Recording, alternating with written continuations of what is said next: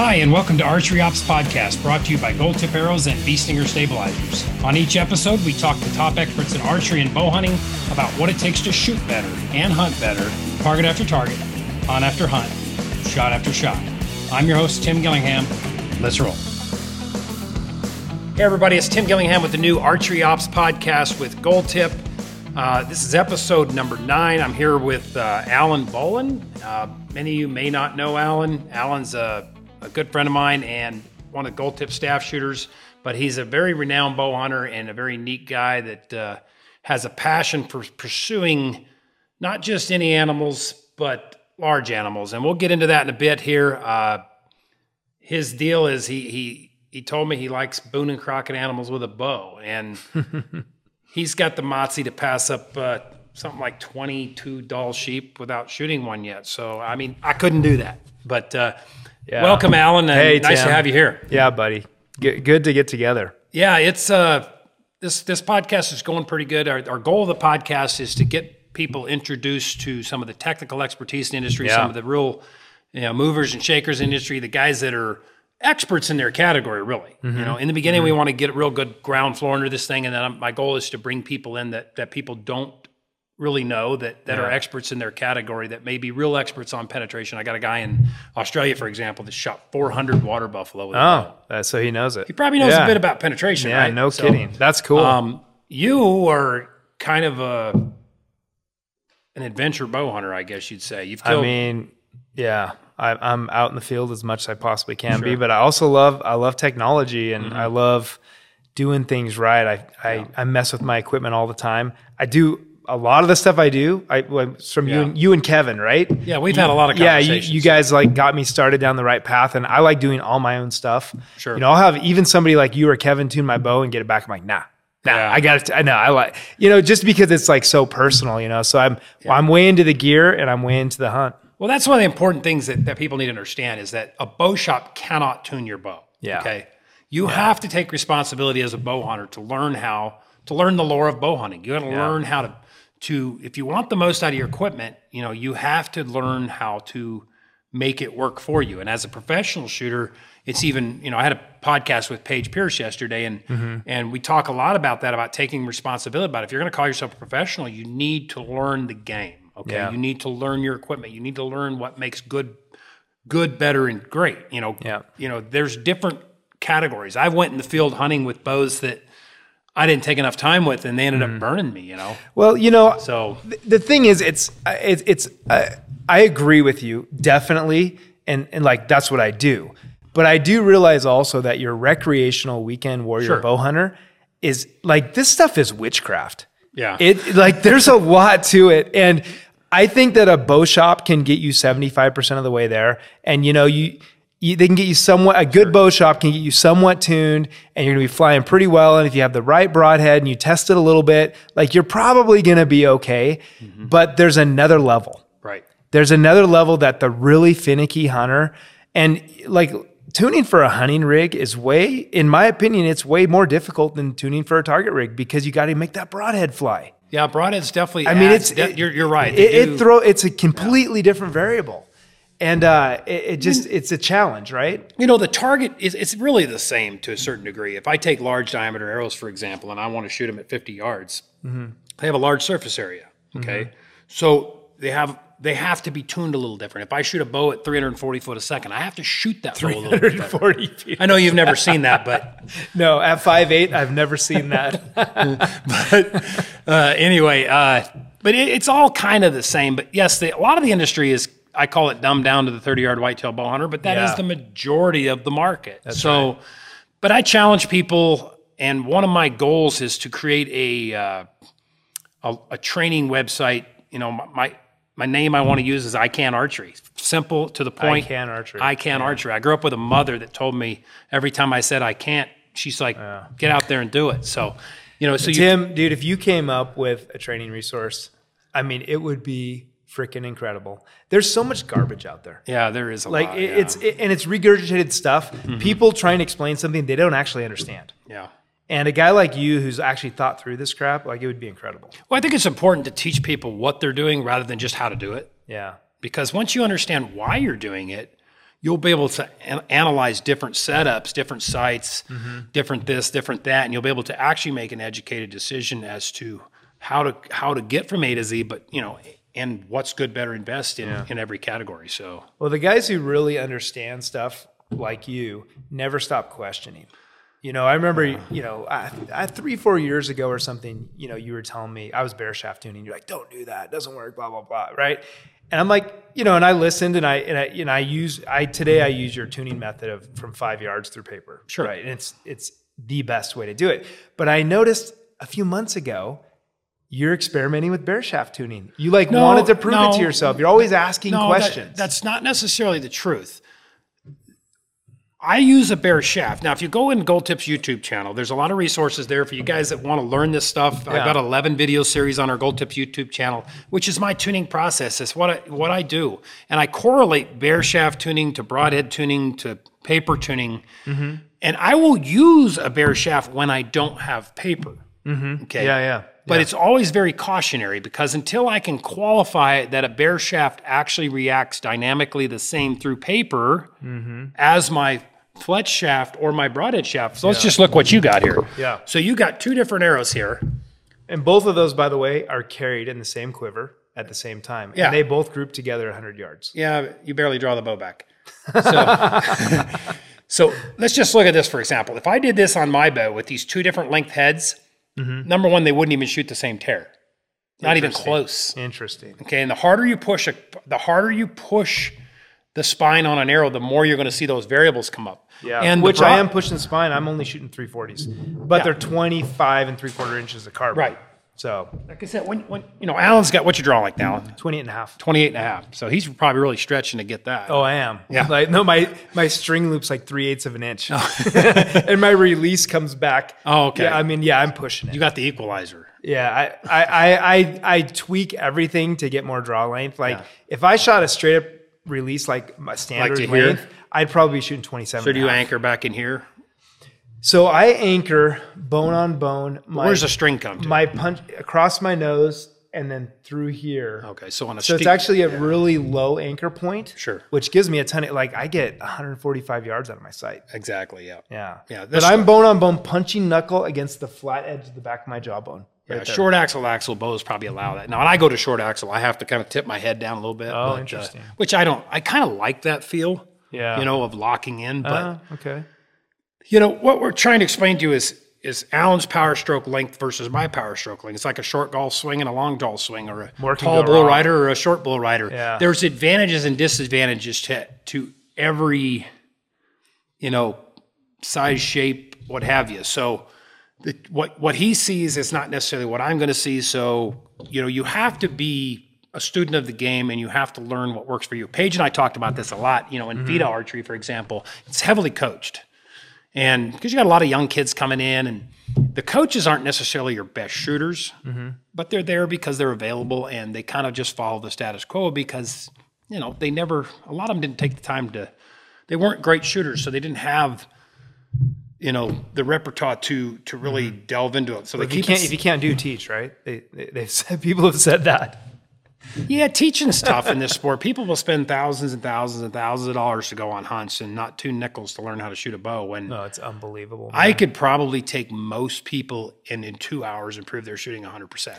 You know, I go on a lot of a lot of like high end hunts with good outfitters, and they hate bow hunters. Yeah. They do because of all the bad experiences. I I went with this guy in Oregon.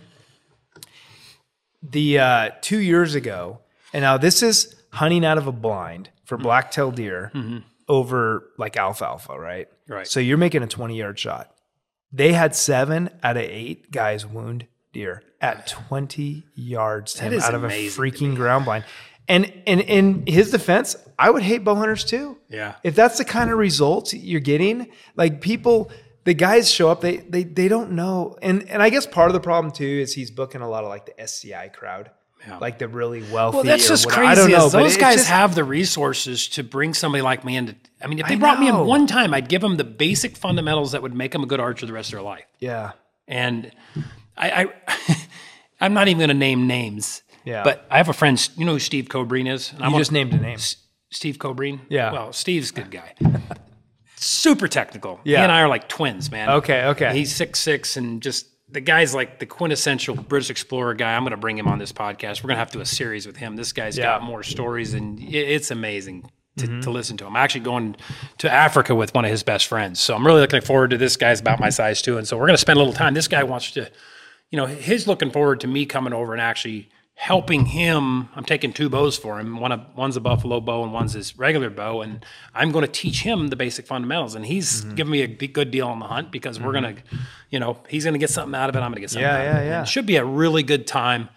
But Steve had a bow hunter over one time. And he said, I put this guy, and we all know this guy. I mean, this guy's killed a couple of super slams with a bow.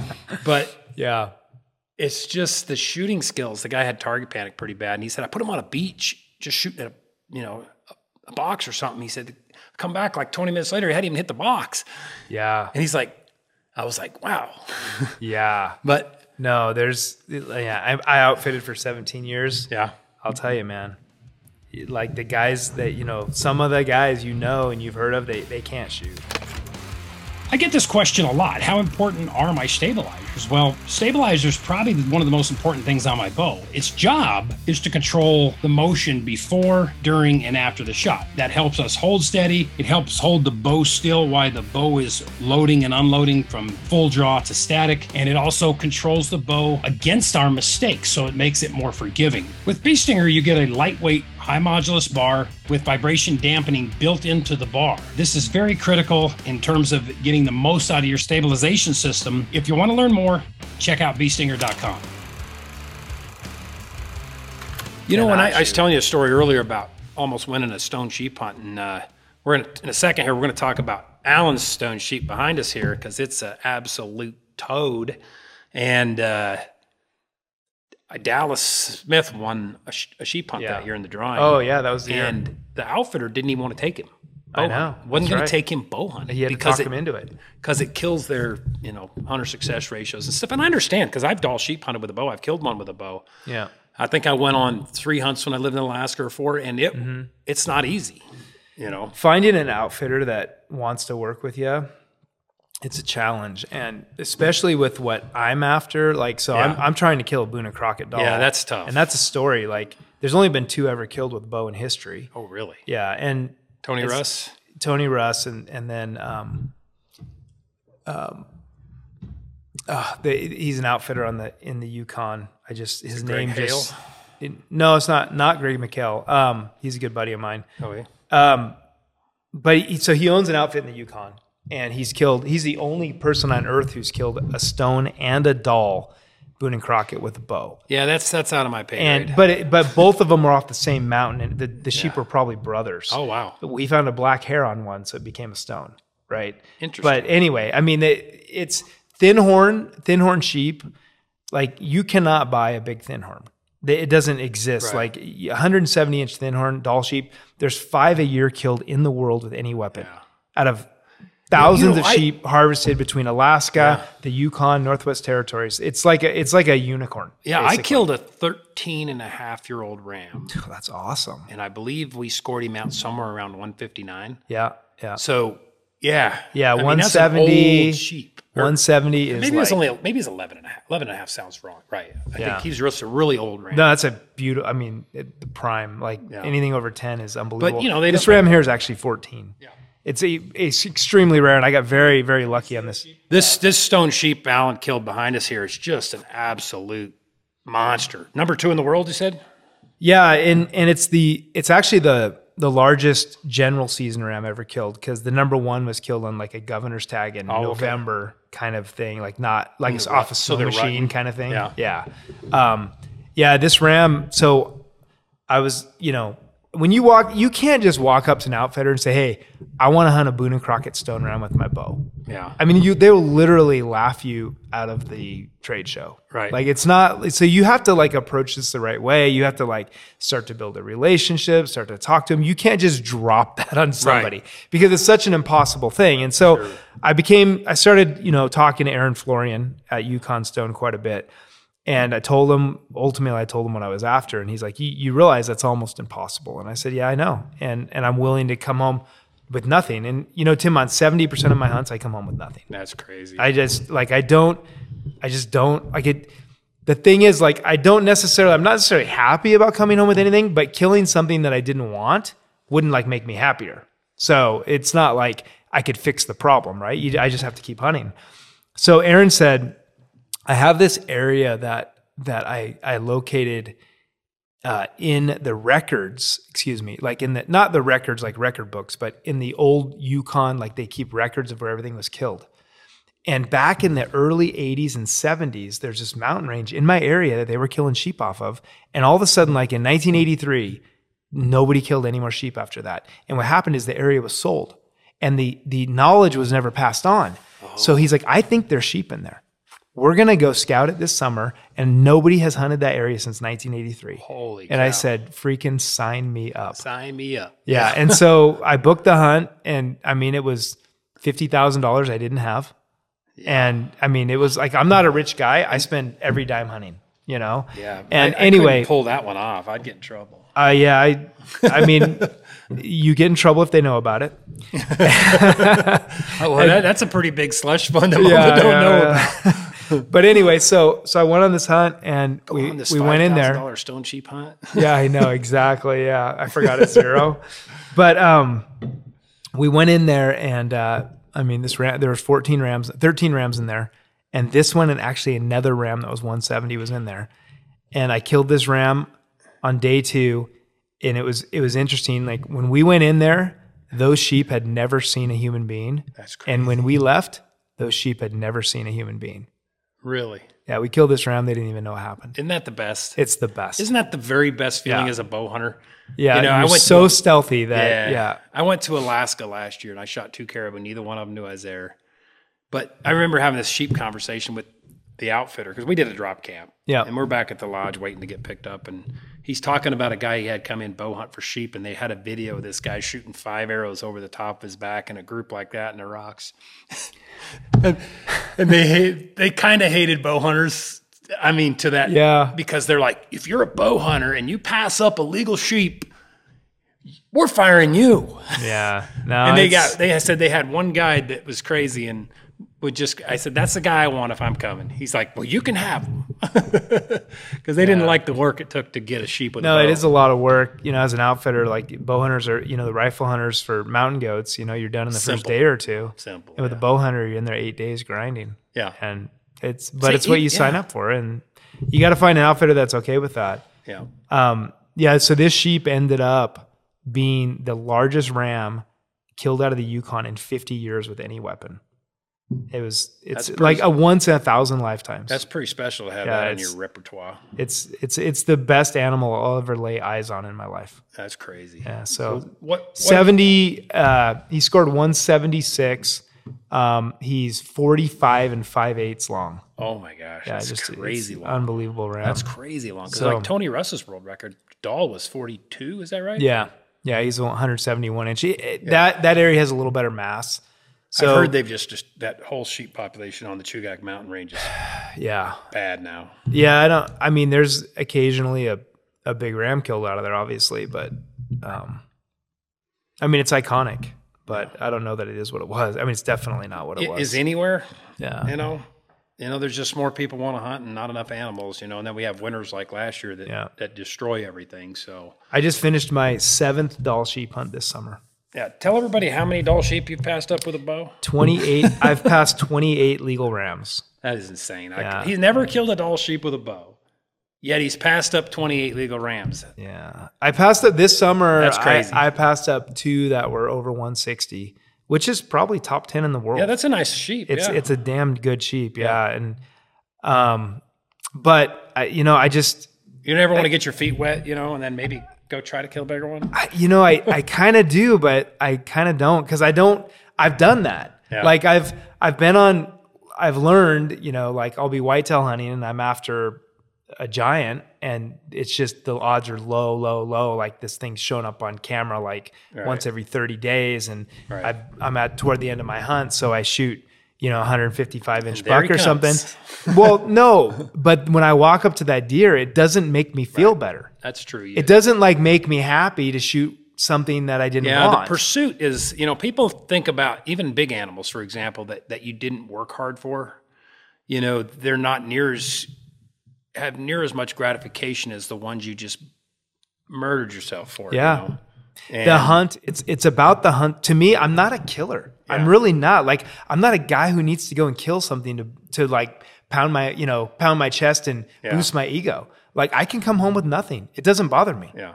like i want i know what i want and i have fun doing it like i'm not Yeah. a guy who like i come home empty handed and i didn't have fun i have a freaking blast Yeah. to me it's fun to hunt giants there's a lot of there is a lot of pressure to you know to you know for me i guess you'd say in some of the people industry to to always put animals on, put on social or whatever social or Yeah. whatever or you know validate yourself as a hunter and Sure. you know i went on that hunt 13 days this year probably walked 120 miles just 1500 vertical one you know two or three times a day just yeah killing yeah, you yeah.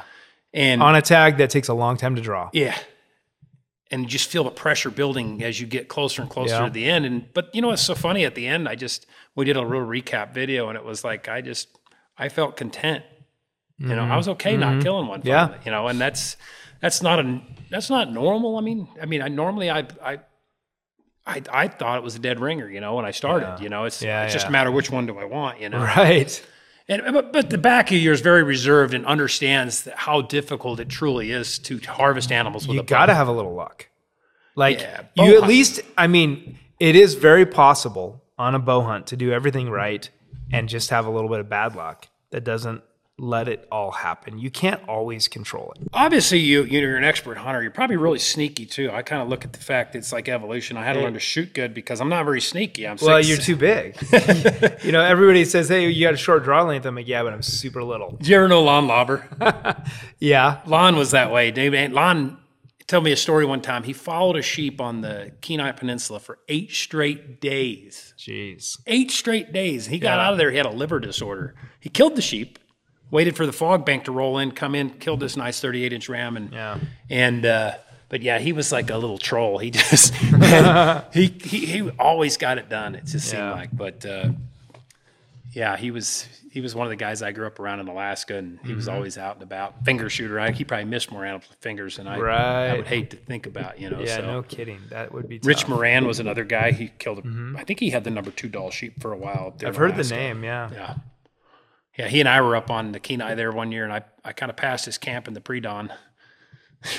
and uh, I get on these two rams, and I, I'd actually kind of got on them, and then they, they, they moved and they bedded right on this little ledge, and I snuck up on the ledge. This was before rangefinders. And I thought, I'm finally going to kill one with a bow. And I'm, ju- I'm, I'm seeing them, I'm judging them at like 40 yards, and and I drew, popped up over. Well, they they stood up and turned hard on me, and I put my pin right, you know, for an hard angle shot. Yeah. Right as I touched off, that sucker took a step and just turned a little bit and shot him right through the butt cheeks. I was just like, "Are you kidding me?" I was Oh, just man. devastated. And I never hit anything. I followed that sheep all the way up, and he was busting my chops later about it. You should have got closer. I'm like, dude, how much 40 closer can I get? Yeah. I You mean, know? these are sheep. You Yeah. Seriously, I shot mine at uh, when I drew that Chugach tag. I actually killed that sheep three days before I moved moved from Alaska, and oh, you got it just in. I learned a lot on that hunt, and I learned all this stuff from shooting tournament archery. Okay, so one of the reasons I had made a successful shot on that animal was I had talked to a couple guys that had been on sheep hunts on you know the Tok management area and things like mm-hmm. that, you know, and they're like, you're gonna get shots, but they're gonna be steep, and it's really hard to know what to shoot them for, and so on and so forth. So I had been reading a book by Kirk Ethridge, mm-hmm. and he, in it he had it was my first introduction to a cut chart. Okay, so mm-hmm. he had this little cosine About cut. what year was this? Oh, 97. Okay. So yeah. So he had this little cut chart in there. I laminated it, put it in my pack, and I had a little cheap angle meter I got at the hardware store. Yep. Well, I ended up getting up on this sheep and I'm I'm right above him. I angle it 55 degree slope Wow. at 46 yards. And I'm like, oh crap. So I sit back on the cliff and I get the chart Do out. your trig. Like, I extrapolated it out a little bit and I'm like, this thing's telling me to shoot it for 21 yards. That's crazy. And You know how hard it is to do that? Again, it's witchcraft, man. You know how hard it is to shoot an animal for 21 yards when the rangefinder's telling you 46? And Yeah. it just absolutely center punched him. Yeah. and uh, I shot him twice. He never even moved. Went zip zip, and then I crawled back around him and shot him again, and then he just fell over. That sheep never took one step. Is that right? Isn't that crazy? Did you paralyze him with the first shot, or I no, it went right under the backbone and down through and he just past trees. didn't have the will to get up? I think he just knew his goose was cooked. Yeah. Dang, man. The great thing about it is, I this is a good story because I had shot. I, I swear I ran into Tony Russ, and I won't get into that any further. But uh, um, I had watched these three rams go or two rams go into this basin, so I grabbed three days gear and went back up in. And I, the opening day, I had got on this ram, and I snuck up onto 48 yards. Perfect stock. He's bedded overlooking his vista.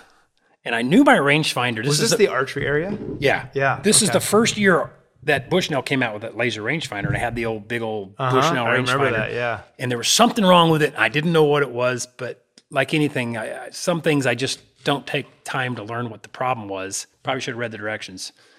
But I knew if I added 10% to it, it was right. Well, it was on meters in retrospect. Uh, So I sneak up on this sheep. I range it 48 yards. I this is the last time I ever used a single pin sight in my life. For all you people that like single pin sights, this is why I don't do it. Mm-hmm. I dial the sight to 52. Perfect shot. He has no clue I'm there. And I blew a chunk of hair off top of his back, and I was just sick. I was sick. He jumps up, turns and runs about 10 yards. Now I got a single pin, and I'm like, uh, Oh yeah. I'll just hold it about there. Yeah. And I clipped his ear. And I'm like, are you kidding me? I was just devastated. And I was trying to get out of Alaska, so I'd called my brother, and I ended up had to You were gonna kill your sheep before you moved. No, I had to leave. I flew to Omaha to interview for the railroad because that's you know he got me a job at the railroad, and they kept me down there for two weeks. So I got home. I had four days left, and I went back in there, and I ended up seeing seven rams on the mountain, all excited. Get up in the morning, and it's just pea soup fog to the river. You can't see a thing. Yeah. And I saw one ram in the fog up there, and I snuck in around. It was this ram, and ended up killing him. And he had a chunk of hair off top of his back, and his ear clipped. No way. Yeah. No way. Yeah, same sheep on the other side of the mountain. That is cool. Isn't that a neat story? That is amazing.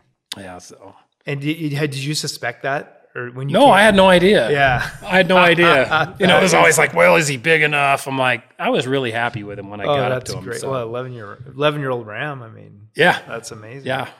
And it was funny as I kind of Tony was sitting there watching that ram, and I kind of accidentally bumped it off him. He got all mad at me, but whatever. Mm-hmm. He's kind of uptight. I've heard that. Yeah, I've heard, I've heard that from a couple people. Yeah. Yeah. So anyway, let's kind of cover. I mean, give us some of your like strategies for different sheep. You have a really big mountain goat over here you've killed too. What? Tell us a little bit about that too. Yeah, that was. That's a I'm BC pretty goat. sure that was the first Boone and Crockett animal I ever killed. It was. It was in 2005, and um, that was actually the world record when I shot it. Oh wow. Yeah. Yeah, it's a hammer. yeah, it's a, that thing's it's a good one. He's 52 and six eighths. that's crazy big. Um, and you know, so the way, so you know, people, there's a lot of guys into the super slam, you know, killing all 29. Um, I have like zero interest in that. Like, I don't, like, I don't want to like rush through that experience. I mean, I would love to hunt all 29 species in North America, and sure, I'd love to shoot them all, but I don't want to shoot anything small. yeah. I don't even want to shoot anything medium sized. Yeah. I want to shoot like giants. And You're just an if I- overachiever. well, I just, I, I, I, admit- I don't know. I just love challenge. Yeah. I love challenge, and I know what it takes to kill a Boone and Crockett animal. It's extremely difficult. Like Yeah. most people hunt a lifetime, and never see one. Right. You know, and I want to go. Like I, I'm working through the 29, and I'll never get to 29 because I don't move on to a new species until I've killed a booner. So like. I've, I've been through. Got a little- I've, I've killed eight species now, Boone and Crockett, Yeah. which I think is more than So a- what anyone what else. animals do you have that are that are Boone and Crockett now? So I have a mountain goat, a grizzly. I have three caribou, three of the five species of caribou. So I'm close to getting a Boone and Crockett caribou slam, Oh wow. which I don't think's ever been done with a Caribou rifle. are so cool They're bow. freaking fun. I love them. They're freaking fun. So that's five, and then I've got um, stone sheep, bison, and Sitka black-tailed deer. Yeah, you killed that bison here in Utah, right? Yeah, it's state record. It's right here. behind me.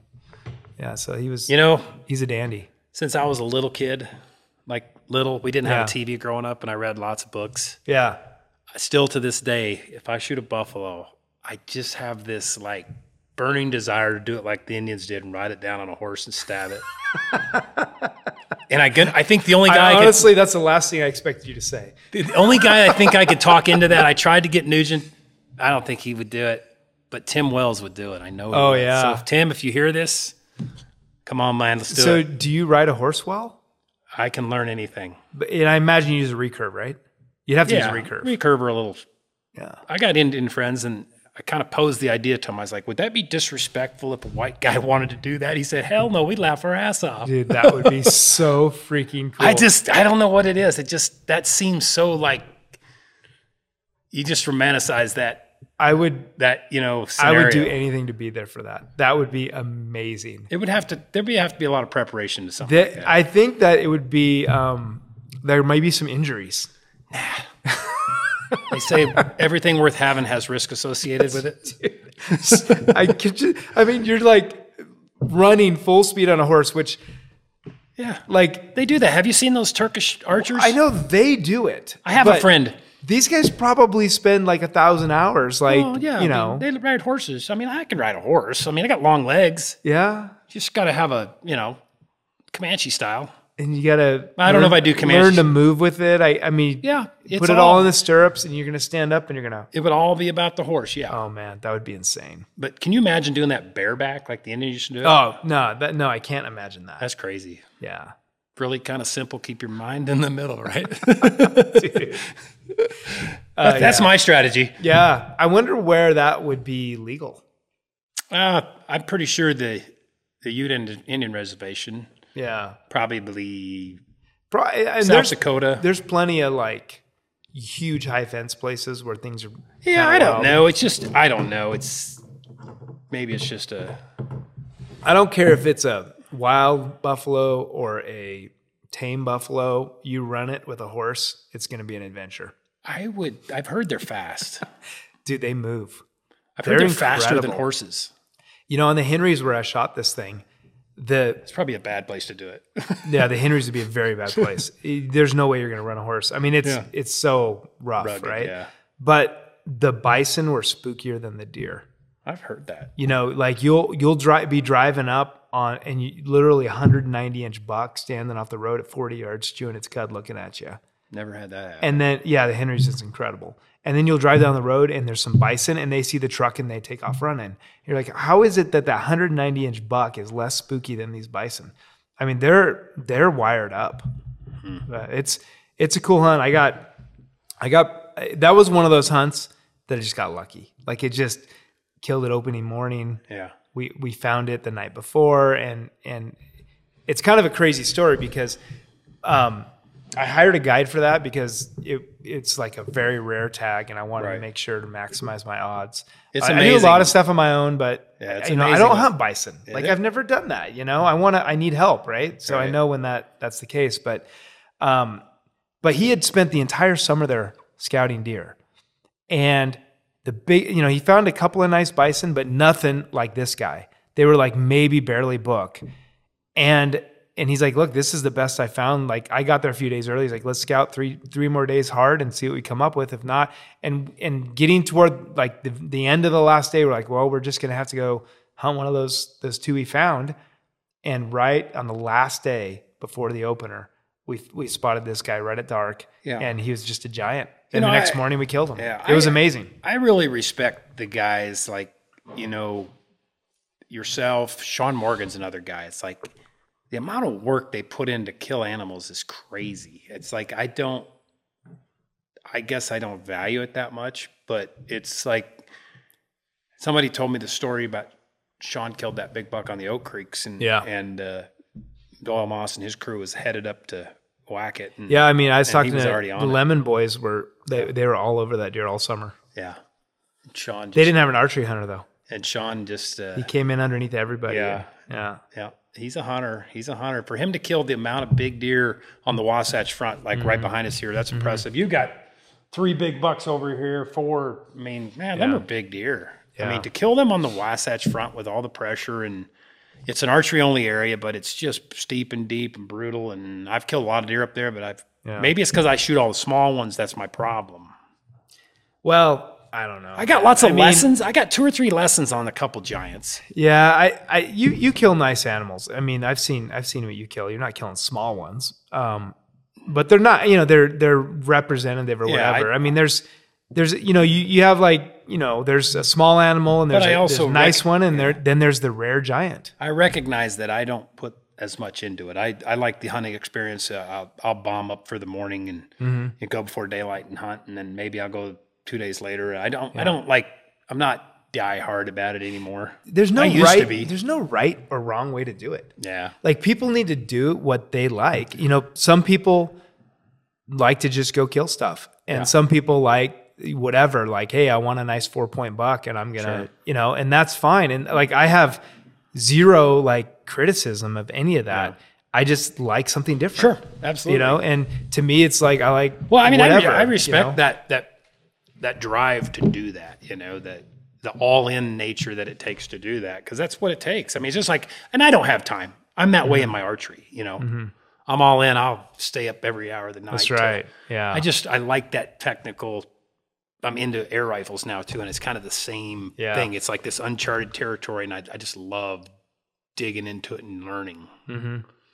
Think about how much knowledge there is of the science of archery that's happened in the last 20 years since, you know, you started getting way into it. Yeah, It's crazy how much we know now yeah, compared to like you read a book, you know, a book written written, written about tuning bows or whatever that was written in the 80s. right. It's unbelievable how like they didn't know. How base how basic Yeah. it is. Yeah. Yeah. Yeah, I had to learn everything the hard way. I mean, people told me one thing and you know, you did another thing and I remember taking the old satellite broadheads out and they did a big loop and you're like, what the hell just happened? And you have no idea. And then paper tuning come on board and then drop away rest was a big deal. Yeah. And we had all kinds of crappy drop away rest, just like we had all kinds of crappy compounds before we had good I think compounds. the first drop away, wasn't it a trophy taker? No, no. Golden Key for sure. probably. Golden key, yeah. I don't. It was probably even before that, but Golden Key was kind of some of the first, and it was very like sloppy tolerances. I remember when I showed up to the Wednesday night archery league at Jake's Archery with the dropway, Mm-hmm. and people are like, "What is that?" Yeah, I'm like, "Oh, this is really cool. It gets out of the way the fletching." I, I read about it on Archery Talk, yeah. you know, or whatever it was, you know, and Yeah. like that was Well, it's probably before archery talk. maybe I don't know. At least that's that's when I started shooting them. I don't know. Maybe I have my time frames mixed up a little, but Yeah. but um, We used to use the NAP flipper S. I remember shooting Star Hunters and carbon arrows come out. That was always a trick because you had these micro diameter Bemans and PC carbons, and you're like, how am I going to get clearance on this little tiny thing? And used to shoot these Star carbon yeah, rest, little Star Hunters, and you know, you're just kind of crashing through it a little bit, and then the whisker biscuit. And I never did shoot a whisker biscuit. I've never. whisker biscuit offended all my sensibilities. Hey, whisker biscuits for kids, man. Hey, tell Jake Jacobson that or, or Pete Shepley. They they love that thing. I know. My buddy I mean- you know Russ and Corky Richardson down in Arizona? Mm-hmm. They both love the whisker biscuit. Yeah, So, I know. I mean, I get it, but I just say that for kids. yeah. Yeah. Yeah. So, strategies on, uh, let's say, if somebody wanted to go plan a mountain goat hunt, what would you what would you tell them? Um, yeah. So like mountain goat is readily available in BC and Alaska. Like you can book a hunt with an outfitter, guaranteed tags. I think it's one of the easiest animals to kill with a bow. Just got to get up to them. yeah, yeah. They they they're definitely different in Alaska and BC than they are, say, on Timp. Yeah. Like the ones on Timp, they're used to Sure. tourists. Well, I, your best camo on Timp is like a bright orange shirt and carry a camera, and they're gonna think you're a tourist, and they're gonna let you walk right up to them. My wife would disagree because she had a tag a few years ago. We hiked up the backside of Timp, and I, I scared the crap out of her. First, we went up Big Cottonwood one day, and Well, I, uh, they they live in some nasty Yeah. stuff in these Utah mountains, like some some Yeah. unhuntable stuff. I, I've seen them up in the backside of uh, the Klutina there in Alaska, where I was hunting Yeah. sheep, and they were in some stuff that I ain't going there. Yeah, yeah. No, it's And if you killed one, they'd fall. yeah. 2,000 Their vertical. defense is, you know, they. It's funny how animals are. Like, you know, you spook a whitetail, and it's going to go hide. Right. You know, you, you spook an antelope and it's just going to get distance on you. Right. it- you know, keep an eye on you, but it just wants to be way out there. Right. You, you spook a goat, it's going to be in plain sight in the middle of a 500 foot cliff Right. and it knows it can't get to you. Like they have different defense mechanisms, but I've killed five mountain goats with my bow, uh, two booners, um, and I guided mountain goats for 17 years. Yeah. Um, I I think that I think British Columbia is a really good place to go, especially the coast of BC. They kill some giants. Yeah, I just really talked- the southeast Alaska too. Yeah. From southeast Alaska down the coast of BC, that's where your biggest goats are, and the terrain isn't like you go into the Rockies and they live in these huge cliff faces. On the coast mountains, Extreme They're- elevation too. That's bad. I killed mine yeah, in the winters. It was yeah, yeah. thirteen thousand That's feet. yeah. There you go. That's yeah. hard to breathe in. Yeah, and on the coast, like we're hunting goes at 4,500 feet. Yeah, that's Now the mountains are mountains are steep because you're starting at ste- sea level. Sure. So it's 4,500 feet out of the ocean. right. But and you know it's not like it's easy to climb, but you know you're not dealing with that thin air. And the, the goats don't tend to live in the cliffs. They'll go to the cliffs if you spook them, but they live in the benches. Yeah. I, I think there's a lot of reasons for that. There's not a, a lot of wolves on the coast.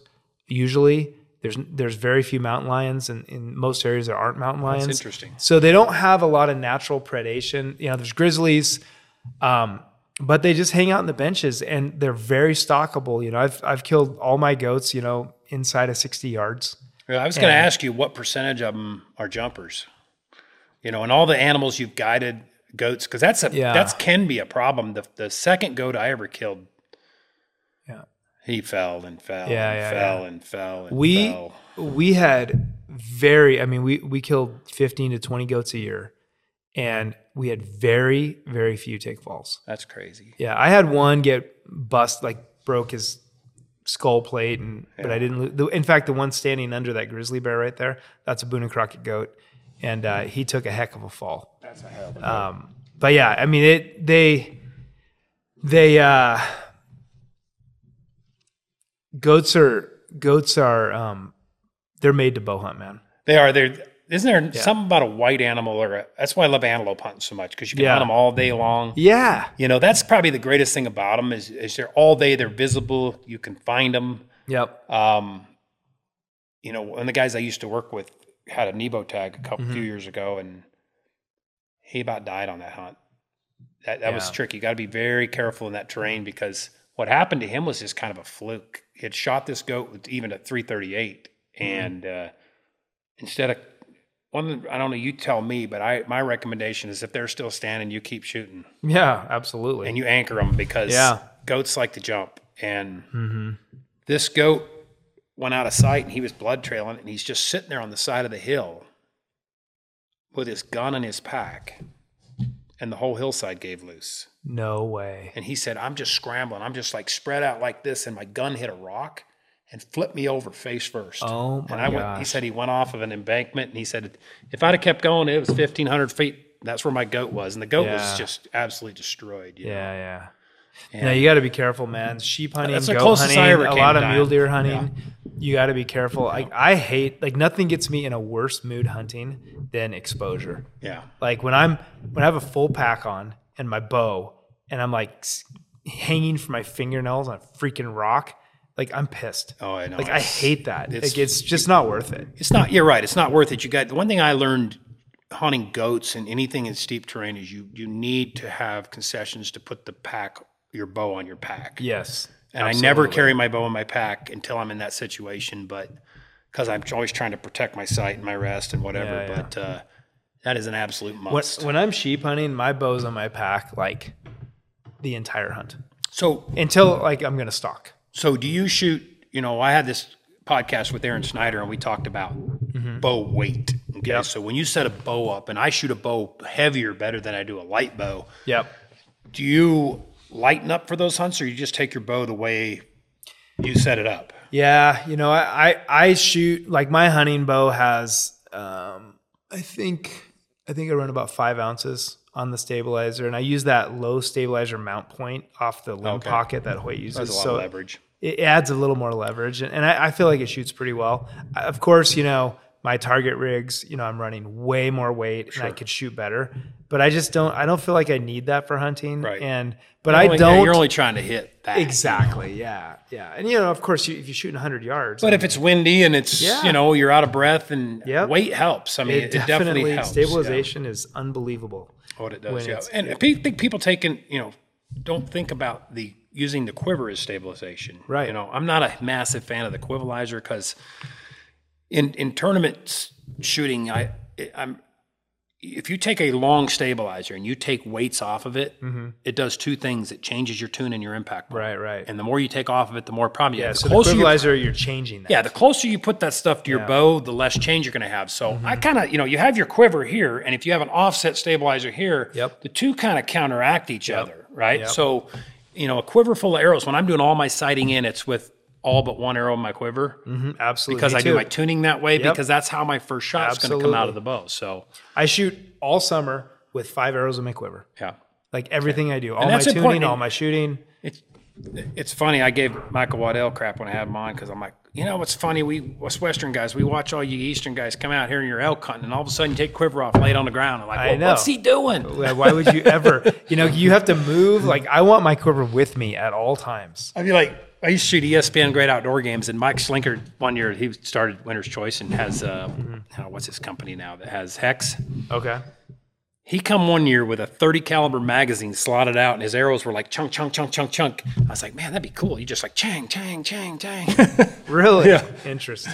I was like, man, you're gonna score one of them arrows and wear it. But yeah. uh, No, yeah, I, I, you know, it is tempting when you're when you're carrying a freaking heavy pack. Yeah. You know, my my full pack with with the the, with the bow attached to it and 12 days of food is going to be over 60 pounds. yeah, it, it's hard to get under that, isn't it? it, it sucks, you know, Yeah. and and it, it would it would be really nice to lighten up that bow to shoot like a carbon bow with minimum stabilization, all that. But you know, at some point you just got to be accurate, and I just whatever. I don't even think about the weight of my bow. I just have a a reasonable reasonable stabilization setup Yeah. that's going to make me shoot okay, and then I just hunt and, with it all and I year. always coach people if you're going to go lighter, say for a sheep hunt or something that you're going to pack in, maybe instead of just getting rid of the weight, go longer on your bars. Yeah, Okay, go a yeah. little bit longer on your bars. Maybe run two bars, and you know with less weight on the end of them, it'll have more Ah, stabilizing makes effect. sense. So, sure, yeah. I mean, double double the bars, it doubles. You the still keep of the, weight. down, but you're you're Yeah. you're upping the leverage. Yeah, yeah, I like So- that. Yeah, I um, you know, archery is. I I like how you've said. You know, archery is about solving problems, right? Yeah. You know, and and people people take one thing too far, and then it causes a different problem, Sure. right? You know, like like the guys like I shoot I shoot airstrike arrows, for example. I uh, best That- arrow I've ever shot, and I shoot a 410 grain arrow. Yeah. You know, I'm running 163 grains up front because I shoot, I shoot 125 grain point with uh, the gold tip insert system's 38 grains. So it's 163 grains, three grains up front gives me 17, almost 17% FOC with Mm-hmm. a 410 grain arrow. So I'm getting, in my opinion, they shoot really well in the wind. Yeah, that's you know, and that's the importance, you know, to to you guys that don't understand FOC. It's really thrown around a bunch, and I don't think people truly understand. I don't its- think so either. It's true value. I don't think it's a penetration value as much Nope. as it is the win performance. Wind. That's that's where I've seen. I've shot side by side with low FOC and high FOC, and I feel they they move less in the Yeah, wind. Jim you Bath know? is a an old guy down in Manhattan, Kansas, been around forever. Yeah. Just killed a bunch of giant whitetails. Yeah. Have you heard of him? I haven't. No. This guy for 30 years has shot giant whitetails with a 280 grain arrow with a 55 grain rocket glued in the front of it. Unbelievable. But again, you're talking 35 to 40 yards Yeah. in, and he wants it fast so they don't jump the string. That's right. Solving a problem. That's right. So that problem, that problem doesn't. The problem of FOC doesn't really crop up to him because his distance, right? Right. But when you're shooting in the west and you're going, Yeah, I might be shooting 90 yards in a lot of wind. Yeah, in the and- wind, And, yeah. the FOC helps, right? And I'm shooting extremely small vanes again Mm-hmm. for that crosswind performance.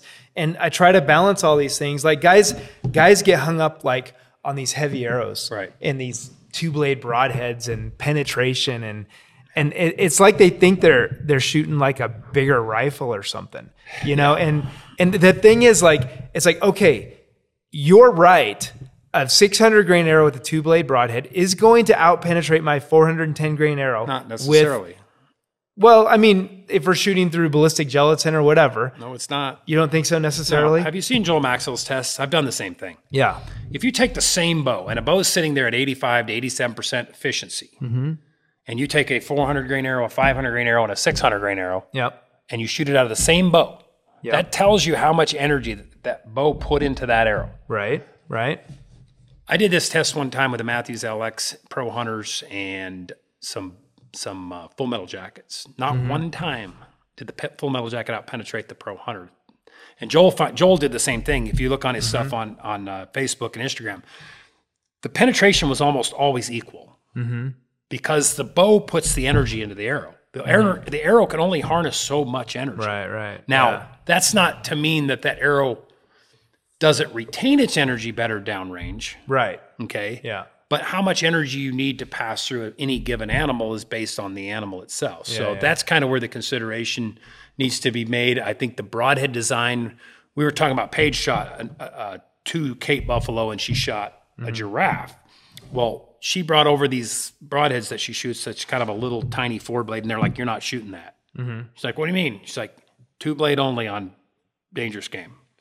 Um, and and and I think they've seen it enough that Yeah. the problem is, Yeah. is the way their their ribs and stuff overlap. You you definitely have to do a two blade. Yeah. So, the, and that's, I think my, my point is though that people will take one problem and take it too far. Right. Trying to solve it. Like the, the guys who are trying to solve the penetration problem, you know, they're shooting heavy arrows, two blade, whatever, but now they're shooting an arrow that shoots like a rainbow. Right. You know, shooting 260 feet per second. No, Paige said she's And- shooting two fifteen. Yeah, I mean, that, and and that like okay, fine. If you're, if you're shooting at a known distance Yeah. over water or something, that can be acceptable. But the type of hunting we do in the West, Yeah. like we need a fast arrow. Yeah. And you know, for me, I th- the bigger the animal, the smaller the broadhead. The smaller the animal, the bigger the broadhead. Right. So if I'm shooting a moose, I'm shooting. I shoot a small three blade fixed. Grim Reaper. I shoot. Yeah, I shoot the Hades. That's a really good head. And people, and and look, people need to look at the point of this head too. You know, I always tell people use the litmus test. If I'm going to shove that through my hand, which one would go in easier? Pretty easy to understand that concept. I'm not a big fan of Yeah. single bevel heads and stuff because there's no way that thing's going to go through my hand way easier than a single bevel. That's right? quite. That's quite an image. You know, Yeah. that same head there too. Look at that. See, now that's that's my whitetail head. Yeah, that's a dang needle point. I love those heads on those Grim Reapers. That's one of my favorite fixed blade heads, actually. But I, I've I've been able to tune my setup where I can get. I carry three broadheads, it, three different types. I carry a a small fixed head. I carry a medium size, like inch and three eighths mechanical, and I carry inch and three quarters mechanical.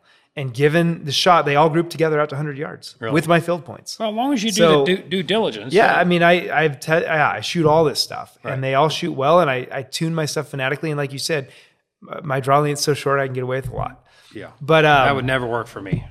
but Probably these would probably just come open in flight the moment my bro- bow hit them. But yeah, you have to super glue them. No, kidding, kidding.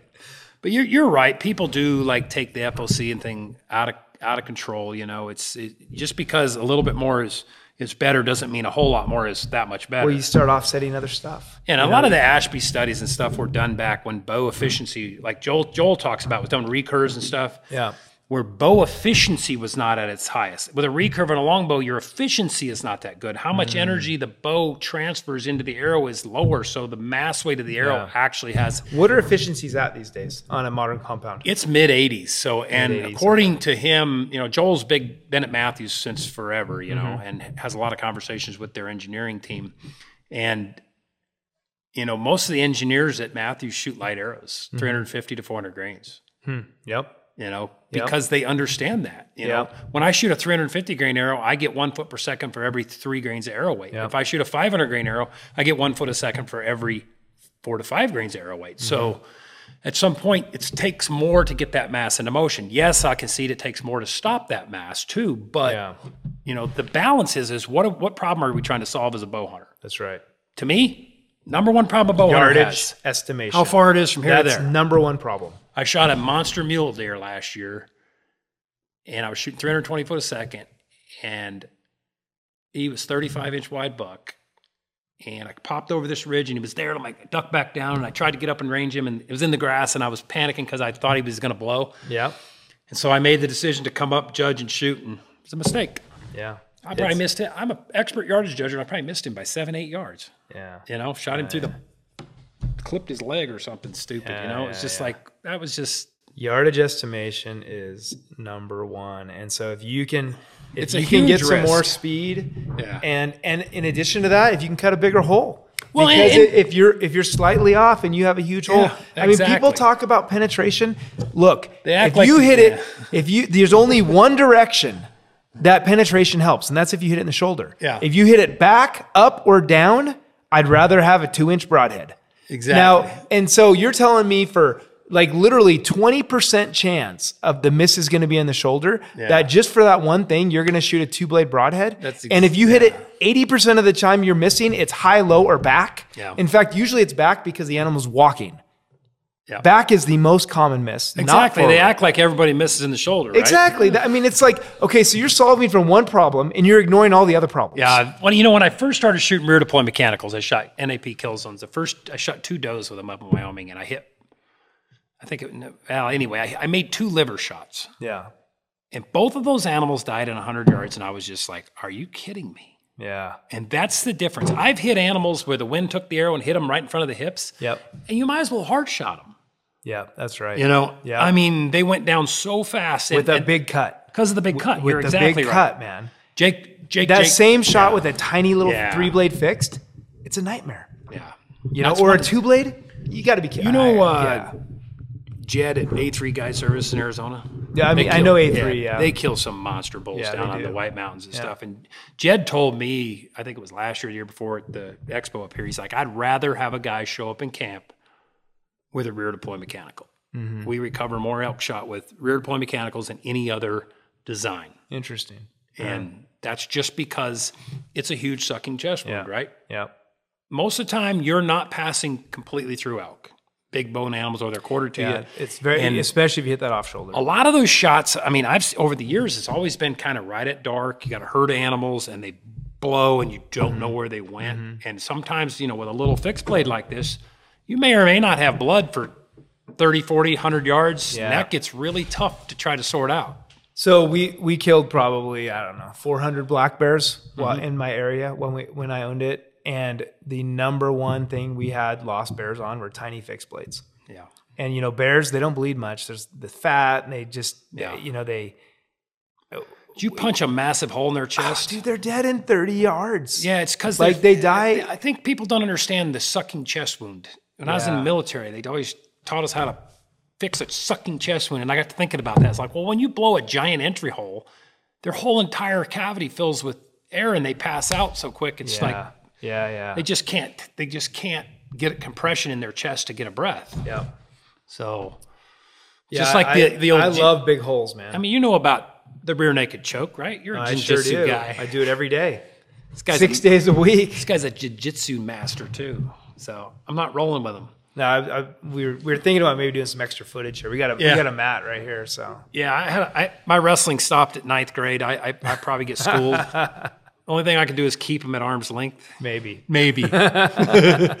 so anyway, we're drawing a, a close to this conversation. It's been about an hour, so um, you know, it's been a good uh, Yeah, conversation, fun, Allen, and Yeah. uh, I appreciate you coming on. I appreciate you being a part of the uh, the uh, Archery Ops podcast. We hope to, you know, just build on this and you know bring all kinds of experts to the archery and bow hunting community so that we can all learn together. So. Yeah, well, thanks, man, and I appreciate Gold Tip. I've been shooting arrows for many years. It's a fantastic Yeah, this- product. Airstrike, man, it changed my life. I love. It. Yeah, this arrow. airstrike, what he, what he commented on this airstrike just gave him good FOC with speed, and that was exactly why it was designed. It was designed as a lightweight shaft that allowed you to either shoot fast with one component or faster or just as fast as you were doing with more FOC. So, You put the the standard in outsert system and the the in out Mm-hmm. and 125 grain. You have 163 grains up front, and you're still freaking fast. It's it's a it's an awesome setup. yep, it's a great setup, really is. And it, the sister to this arrow is the Black Label Quantum. You can get that Yeah. through. It's a dealer only arrow. I use that a lot. It's a black shaft that doesn't have the gray coating, but uh, Mm-hmm. same grade arrow. Um, you know, the, an arrow is just a broadhead delivery system. They all are tools to get a job done. It's just like you wouldn't use the same nail for every job in a carpentry project. You won't use the same arrow for every job in a bow hunting or target archery scenario. So with that, we're going to close. And uh, if you guys want more uh, information, you know, be sure to follow uh, Allen on Instagram. What's your Allen Bolen. just Allen Bolen, A L L E N B O L E N. And you know, share some of his hunts and successes with him. He's got some good videos on there. If you guys want to learn how to tie a peep in, we did a video with him here Yeah, in this, in this shop several years ago, and it's got a lot of views, I think. So It does. That's that is the best peep tie-in system. yeah, it's, sure. it's pretty Thanks pretty awesome. So um, again, Gold Tips YouTube channel. There's a lot of information there. We we hope to bring more and more to you all the time. Uh, we have hammers hacks that follow these. Uh, these sessions that you know give you a, a little tip or a trick that you know that I know that might help you become a better bow hunter and target archer. Hey, before you go, there's a great way to get even more info and tips. Follow this podcast and check out Gold Tip on Facebook, Instagram, and YouTube. Thanks for listening, and as always, start tough and stay true.